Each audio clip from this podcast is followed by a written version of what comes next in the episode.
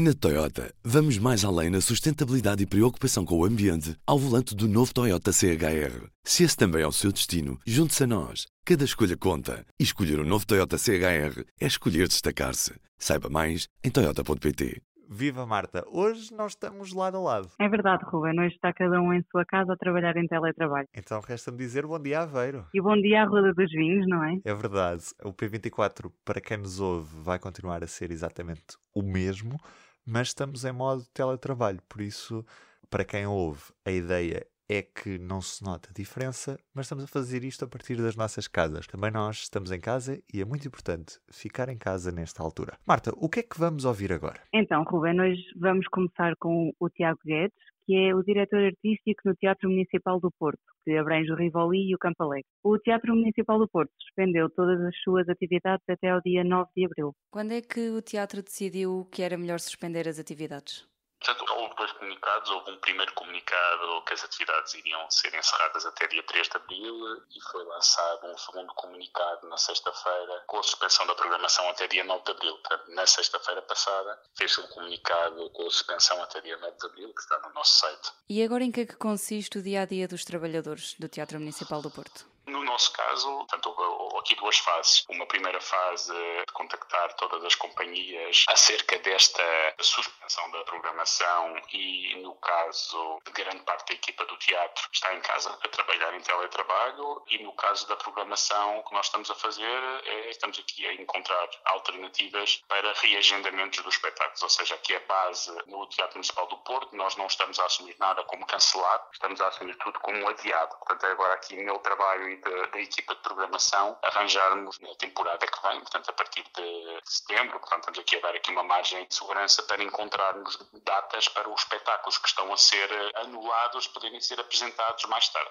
Qual é que vai ser o principal impacto para o teatro desta suspensão dos espetáculos durante praticamente um mês? Os impactos é normal de um teatro fechado, mas eu acho que, portanto, terá, assim, pergunta impactos financeiros. Claro que há questões de impacto financeiro de receitas de bilheteira, mas na realidade isso não é de todo a nossa preocupação neste momento, até porque o Teatro Municipal do Porto é um teatro público, portanto é o serviço público da Câmara Municipal do Porto, serviço público cultural, e nós temos que ser os primeiros a dar exemplo no combate ao que está a acontecer. Portanto, claro que se vão apresentar grandes desafios para as instituições culturais, desde logo no reagendamento dos espetáculos, nas questões contratuais também, que são preciso salvaguardar, nas questões também dos trabalhadores, mas no nosso caso, nós estamos a fazer para que os prejuízos sejam ao máximo minorizados, mas quando eu falo prejuízos, não estou a falar para o Teatro Municipal, estou a falar para os trabalhadores, para os artistas, para quem vê os seus espetáculos cancelados. Portanto, nós fizemos um comunicado muito claro que está no nosso site em relação a isso. Tudo que foi cancelado estamos a assumir como adiado e vamos fazer agora todo um trabalho na próxima temporada, muitas das coisas que já foram canceladas e que serão canceladas, que tenham esse lugar, também em relação aos trabalhadores externos que estavam contratados para o mês de março, portanto cumprir ao máximo dentro da legalidade o que nos compete assegurar, tudo faremos para salvaguardar um equilíbrio financeiro dos artistas e dos profissionais afetados. Isso é algo muito importante e que as instituições culturais têm que estar muito atentas a isso, porque o meio cultural português é muito frágil, infelizmente ainda pouco estruturado, não há muitas companhias que têm também uma capacidade financeira para se aguentarem nestes momentos e nós temos que ser todos exemplares e todos dar o exemplo de boas práticas no que diz respeito às relações entre as instituições dos artistas e os seus públicos também, mas em relação aos seus públicos, portanto, tudo faremos para que a programação anunciada possa ser apresentada mais tarde. Em todos os momentos, a Fidelidade continua consigo, para que a vida não pare. Fidelidade Companhia de Seguros S.A. Falámos também com Hugo Franco, o encenador de Nada a Esconder, no Teatro da Comuna, que também cancelou todos os seus espetáculos até ao fim do mês de março. Os espetáculos que foram cancelados foi o Nada a Esconder, ia estar em cena até 5 de abril e estávamos a encerrar já a nova produção, que era o Molière. E foram cancelados mesmo ou foram adiados? Já foi cancelado. Foi mesmo cancelado, sim, acabou-se. Qual é que é o impacto que o cancelamento de tantos espetáculos vai ter na vida dos artistas, tanto do Hugo, que é encenador, como dos atores do teatro? Vai ter um grande impacto. parte, portanto, a maior parte dos atores, a maior parte dos artistas, como tu disseste, trabalham a recibos verdes, portanto, se não há produção, se não há espetáculo, há dinheiro, não é? Não estou só a falar destes que trabalham a recibos verdes, também estou a falar daqueles que, por exemplo, trabalham à bilheteira, não é? Nós também tínhamos lá um espetáculo que estava na Comuna, embora não seja produção da Comuna, era uma espécie de acolhimento feito por nós, que eles estavam a trabalhar à bilheteira, não é? Sendo assim, espetáculos cancelados também não há bilheteira. Esta é a fase mais complicada, não é? Embora seja, eu acho, por uma causa maior, sem dúvida, que é a nossa saúde, não é? A nossa segurança, porque eu acho que acima de tudo está isso. Não deixa de ser complicado, porque nós vivemos desta coisa, sabem, do público, não é? Do público quando vem ao teatro, ajuda-nos a pagar as contas quando não vem. Há algum plano B, caso isto se estenda durante muito tempo? Se tivermos assim mais 6 meses, o que nós fazemos?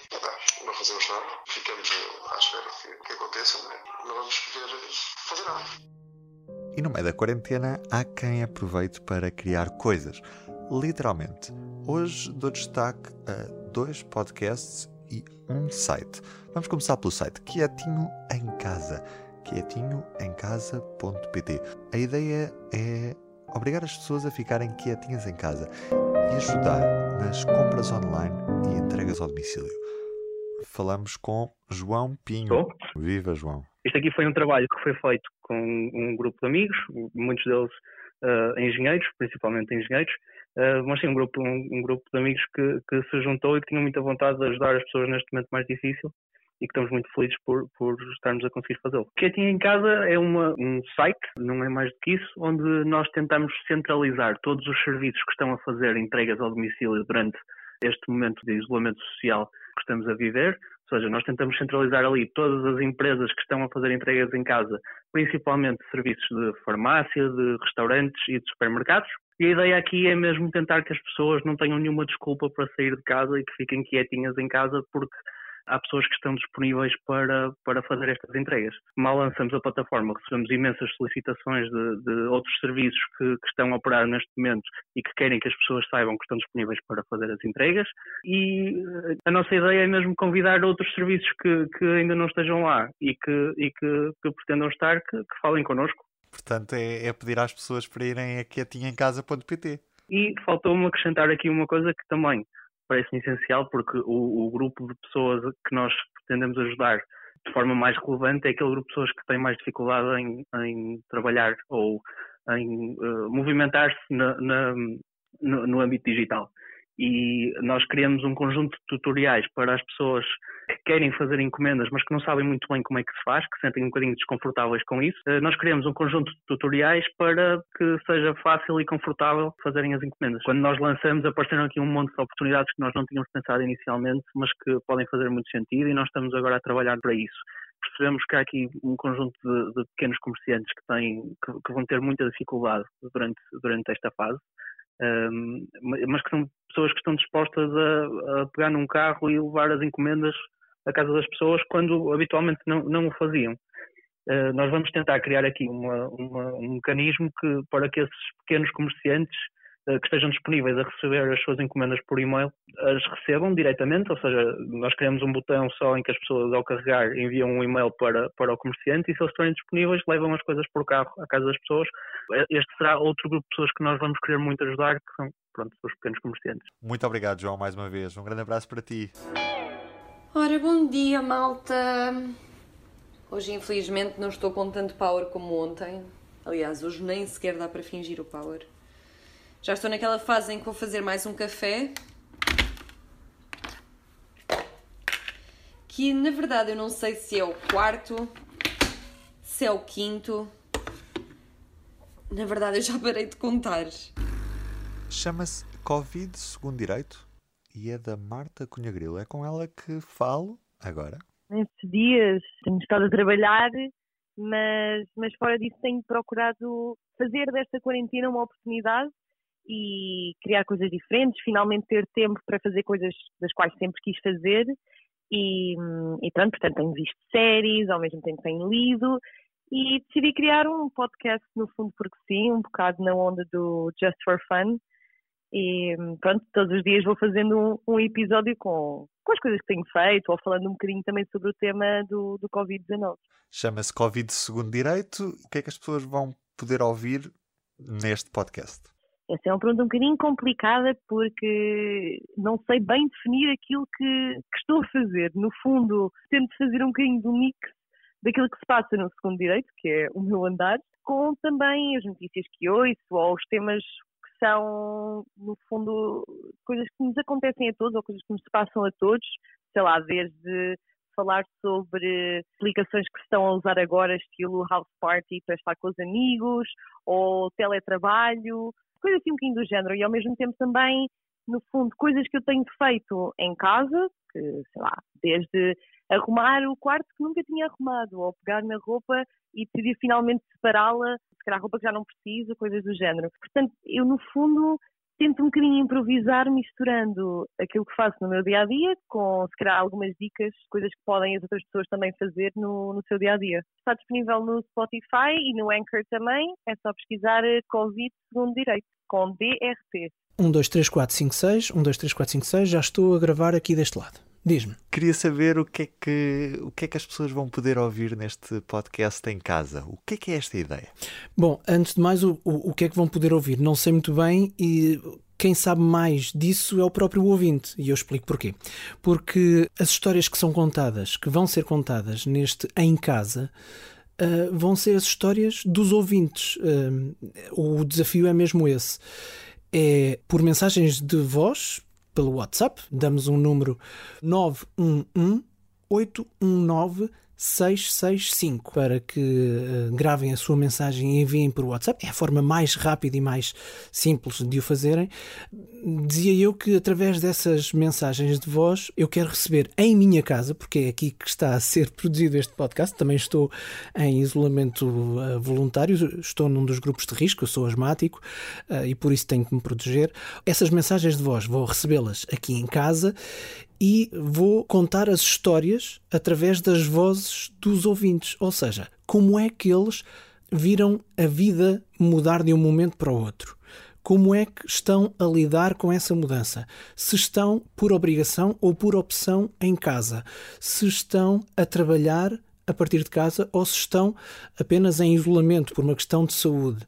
Como é que estão a lidar os miúdos da casa com esta situação? Porque as escolas estão fechadas e, naturalmente, os miúdos ficam em casa. Como é que está a ser a vida da casa a partir daqui? Todas estas questões acabam por depois desaguar nas histórias pessoais de todos nós, no fundo. E este podcast pretende entrar em casa das pessoas não entrando, ou seja, as casas das pessoas vão entrar em casa, no podcast Em Casa. Para já pode ser ouvido no SoundCloud e através também do site do Público. Pode seguir-nos também nas redes sociais, Em Casa Podcast, tanto no Facebook, como no Twitter e também no Instagram. São as redes sociais de apoio a este programa.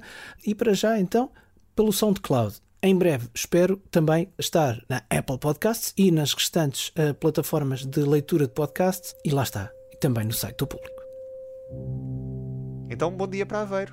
E bom dia para a Roda dos Vinhos. E para o resto do país. E para o resto do país. Obrigado por nos acompanhar. O P24 está de regresso amanhã. Ruben, não podemos ir embora sem dar mais um conselho. Hoje vamos ao 6º capítulo. Nas idas ao supermercado e à farmácia, evite comprar aquilo de que não precisa. Ao comprar doses exageradas de produtos como papel higiênico, enlatados, álcool etílico ou gel desinfetante, está a fazer com que outras pessoas possam vir a ser privadas de ter acesso a estes produtos. Pelo simples não, o melhor é só comprar aquilo de que verdadeiramente necessita. Um beijinho, Marta. Beijinho, Ruben. Até amanhã. O Público fica no ouvido. Na Toyota, vamos mais além na sustentabilidade e preocupação com o ambiente ao volante do novo Toyota C-HR. Se esse também é o seu destino, junte-se a nós. Cada escolha conta. E escolher o novo Toyota C-HR é escolher destacar-se. Saiba mais em toyota.pt.